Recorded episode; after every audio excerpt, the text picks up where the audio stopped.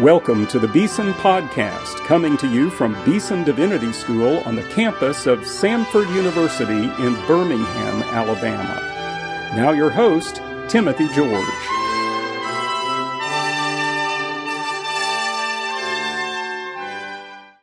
Welcome to today's Beeson Podcast. Today on the podcast, our preacher is Dr. Osvaldo Padilla.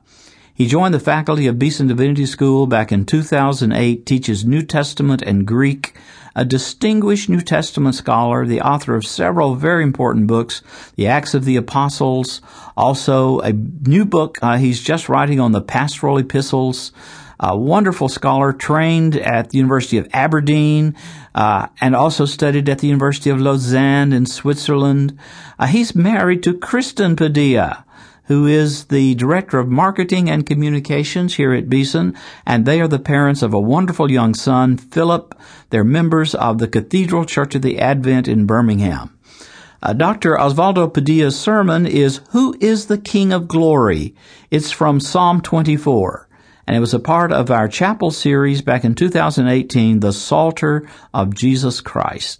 So let's go to Hodges Chapel and listen to this sermon by Dr. Osvaldo Padilla, who is the King of Glory. Good morning and a warm welcome to today's chapel, where we're going to be uh, speaking and thinking about Psalm 24. So I would ask you to have your Bibles open there, please, or the bulletin where the text is printed for us.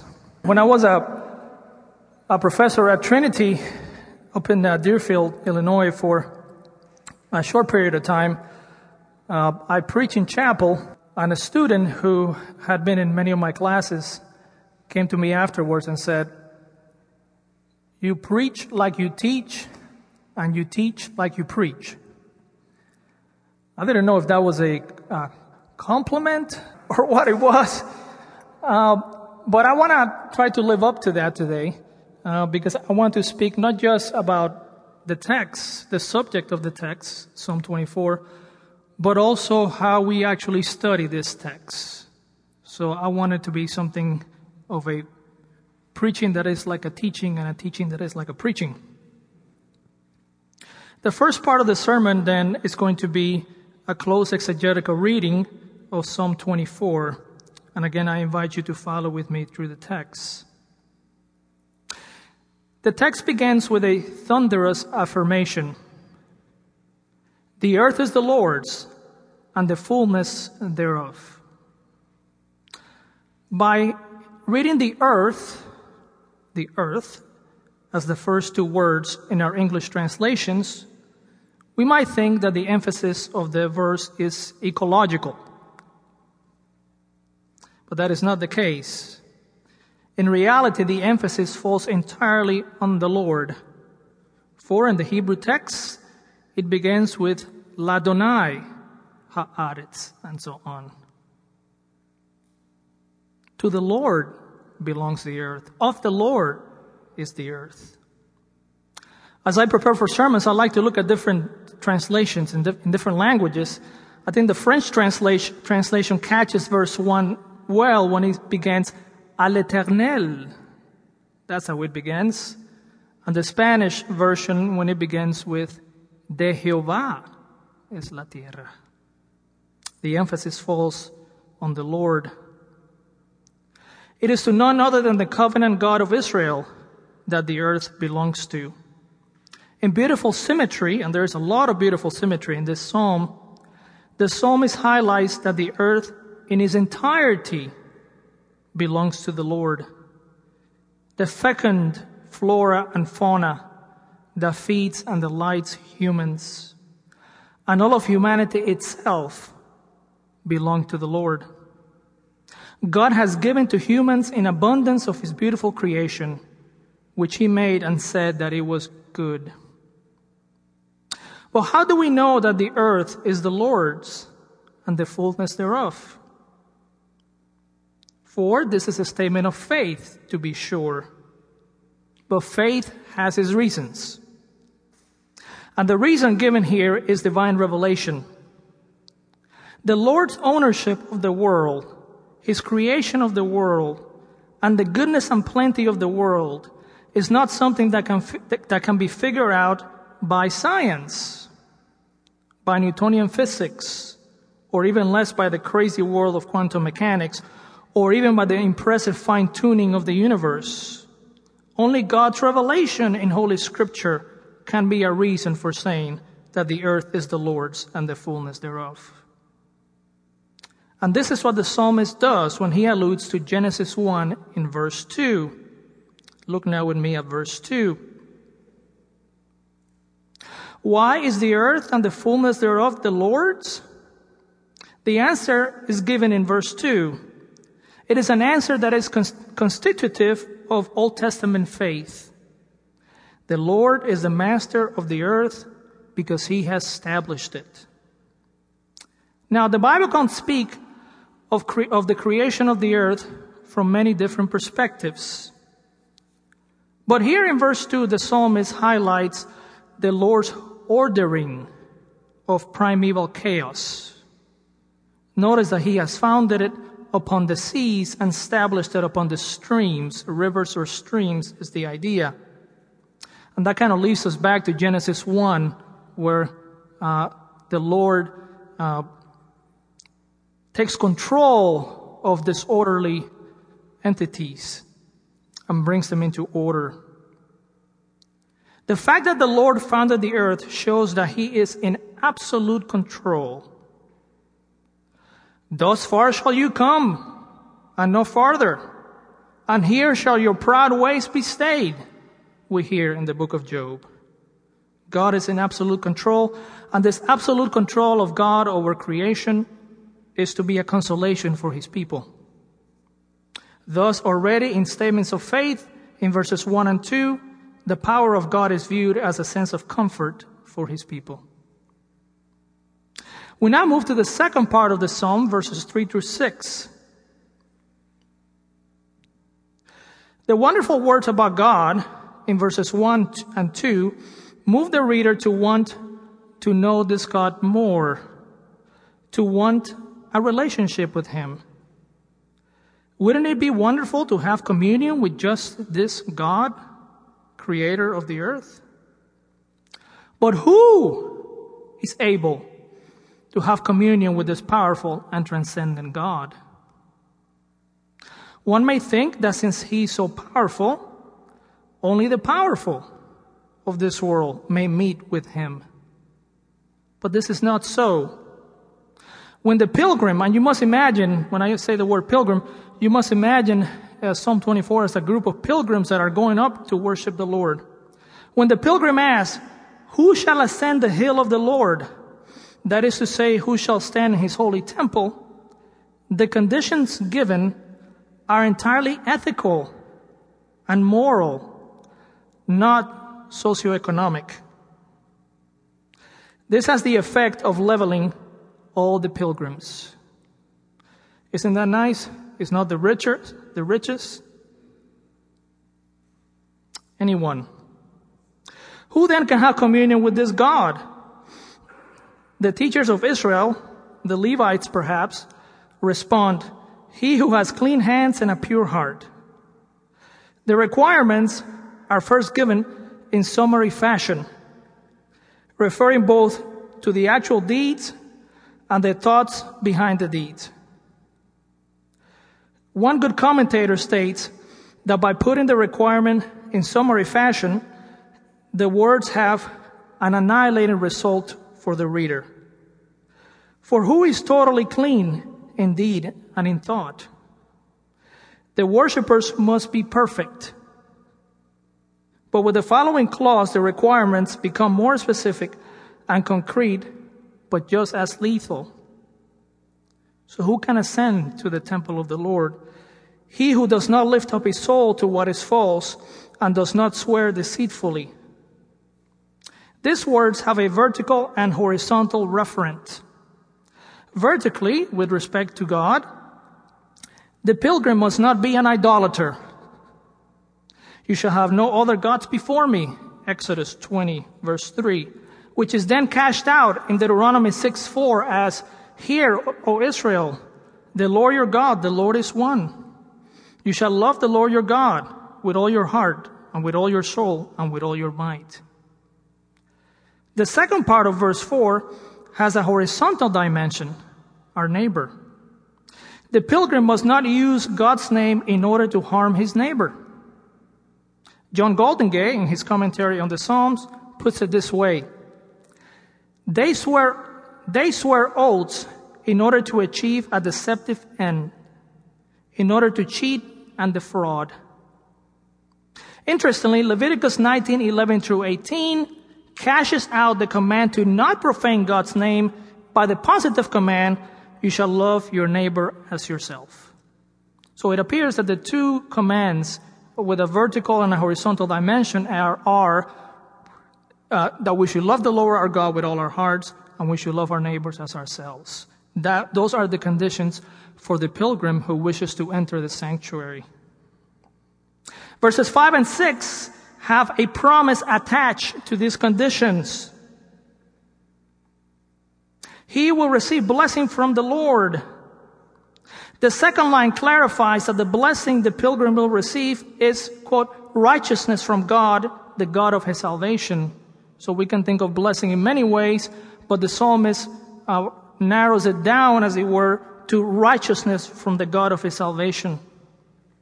More than likely, the sense here is that the pilgrim will receive vindication from God, victory in battle, and delivery from his enemies. In short, as verse 6 hints, both the requirement and the reward of the pilgrim is to seek and to find the face of the God of Jacob. And with that, the pilgrim has climbed the holy mountain and is ready to worship God with the other pilgrims. We now come to the third and last part of the psalm, verses 7 through 10. With these verses, we reach the climax of the psalm. One must imagine the multitude of pilgrims approaching the presence of God with music, shouts, exultation, and even dancing. Rather like when David brought the Ark of the Covenant into Jerusalem. And here the worship takes a liturgical antiphonal call and response format. One group shouts boldly, lift up your heads, O gates, and be lifted up, O ancient doors, that the King of glory may come in. The other group responds with a question, who is this King of glory? To which the first group answers back, the Lord, strong and mighty, the Lord, mighty in battle, the Lord of hosts, he is the King of glory. The lintels of the ancient city gates must lift up very high, for the Lord of glory does not stoop as he enters his sanctuary. And why is he the King of glory? Because he is the creator and the redeemer of his people. I want to move now for a more, for lack of a better phrase, global reading of Psalm 24. The main tension that drives Psalm 24 is the relationship between the God who is praised and the person who desires to praise this God. There is the praiseworthy portrait of the Lord as creator and king, a portrait that impels the reader to join the pilgrims in their praise of God. But with the surprising question of verse 3, the reader realizes that there are conditions to go up the mountain to praise his God. On the one hand, there is the picture of God as beneficent creator and king that makes communion with him entirely desirable. But on the other hand, there is the reality of the ethical condition of clean hands and pure heart. The reader wants to join the pilgrims in exultant praise, but realizes that he cannot climb the holy hill because his hands are not clean and her heart is not pure. This tension, I want to worship this Lord who is my creator, but can I worship this Lord? Is the tension that drives the psalm. How, as Christians, do we read this psalm and profit in meditation of it? This psalm seems to have a similar logic to many others in the Psalter. Think, for example, of the very first psalm, Psalm 1, and Psalm 15, and 26, 36, 112, 119, from which Paul House preached a couple of weeks ago, and other psalms where it appears that the blessing of God is commensurate with the amount of obedience performed by the reader. That is, it appears that those who do not keep God's law cannot know Him or receive a blessing from Him. This appears to be the case also with Psalm 24. In fact, if we were to put in thesis form what this psalm is communicating, we could perhaps put it in the following way. Here's my little summary statement of the ver- of the text. Yahweh is the glorious king who requires of his people purity in order to have fellowship with him. To me, that's a more or less fair thesis statement of the text. Yahweh is the glorious king who requires of his people purity in order to have fellowship with him. I think of Psalm 24 and others like uh, Psalms of obligation. I don't know if Gunkel had a category for this, uh, but that's what I like to call them. Psalms of obligation, where it seems that to receive the blessing of the Lord, you have to be obedient to the Lord. And I must confess that I have a difficult time with these Psalms. I like the Psalms of consolation I like the Psalms of confession. I'm still working through the ones of imprecation. I also like the Psalms of thanksgiving and singing, but I have a particular difficult time with the Psalms of obligation.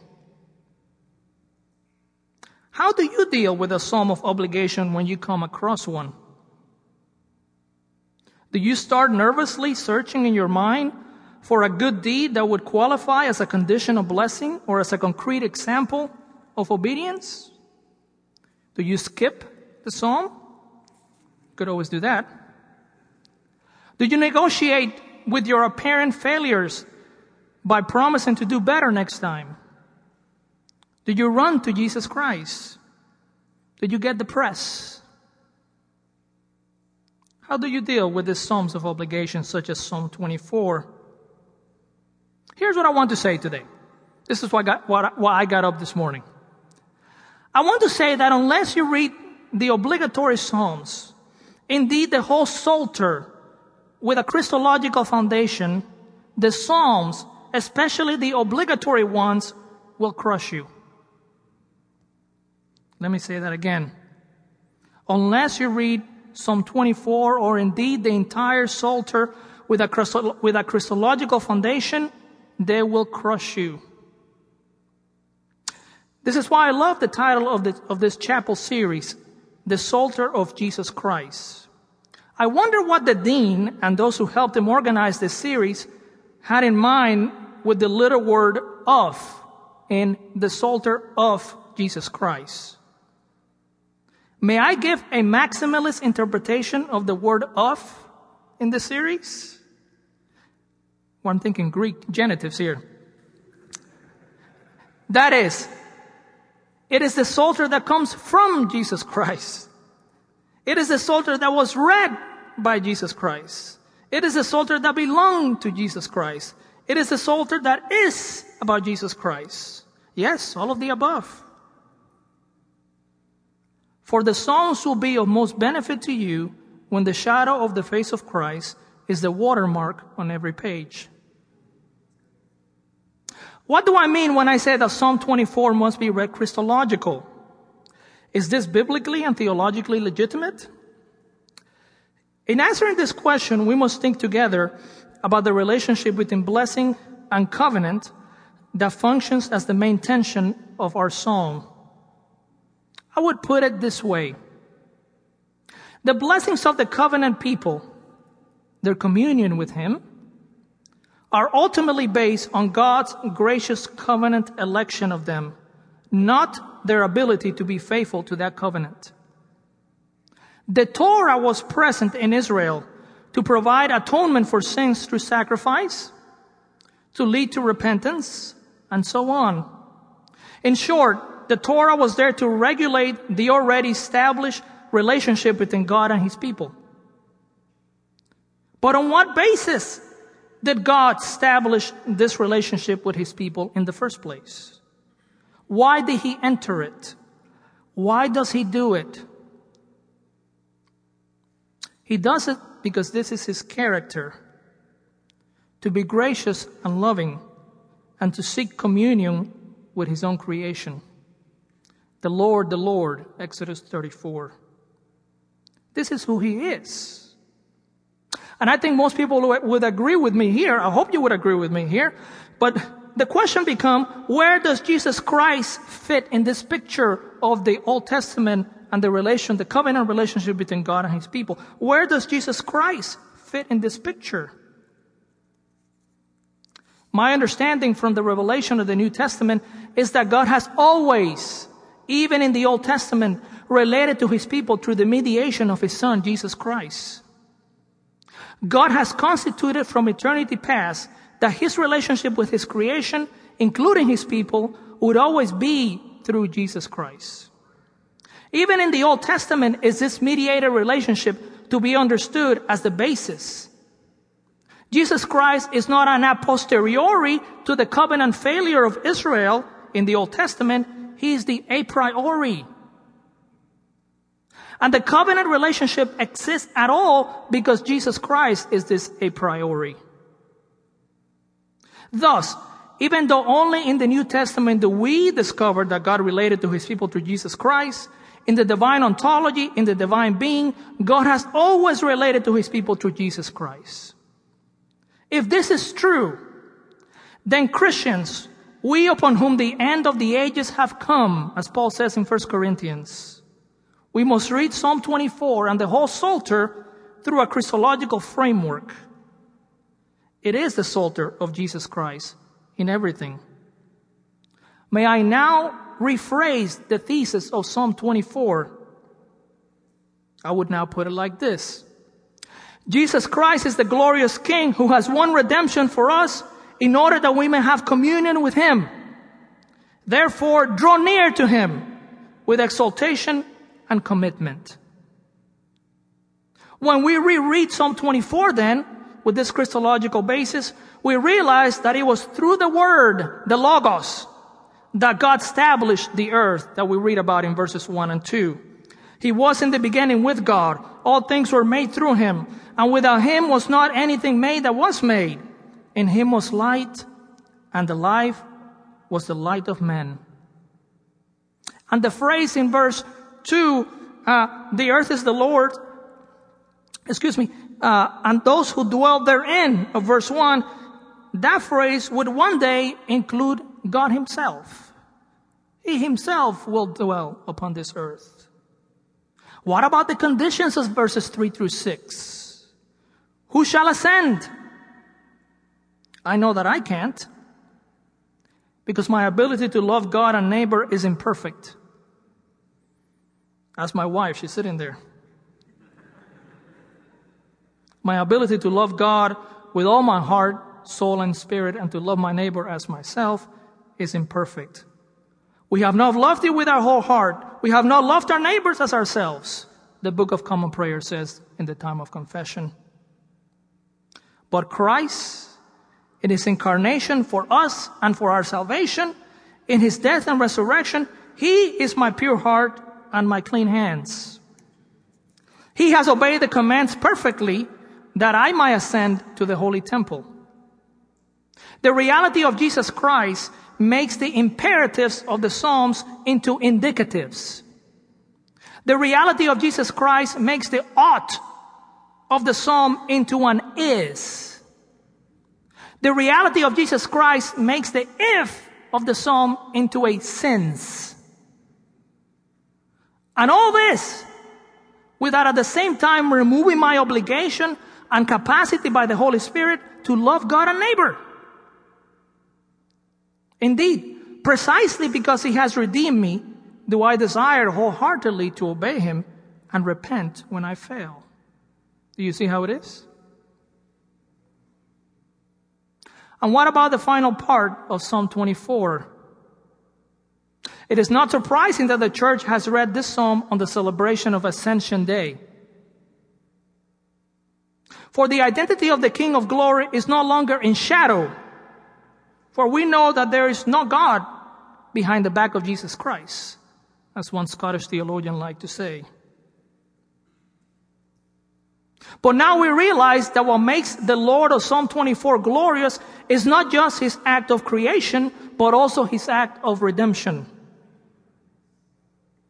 And this glorification of King Jesus began when he ascended Mount Golgotha with a cross on his back, continued when they crucified the Lord of glory, and climaxed when he was raised and sat at the right hand of the Father.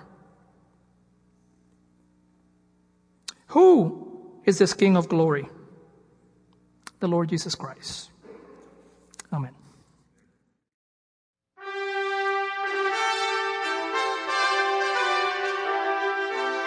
You've been listening to the Beeson Podcast with host Timothy George. You can subscribe to the Beeson Podcast at our website, beesondivinity.com. Beeson Divinity School is an interdenominational evangelical divinity school training men and women in the service of Jesus Christ. We pray that this podcast will aid and encourage your work, and we hope you will listen to each upcoming edition of the Beeson Podcast.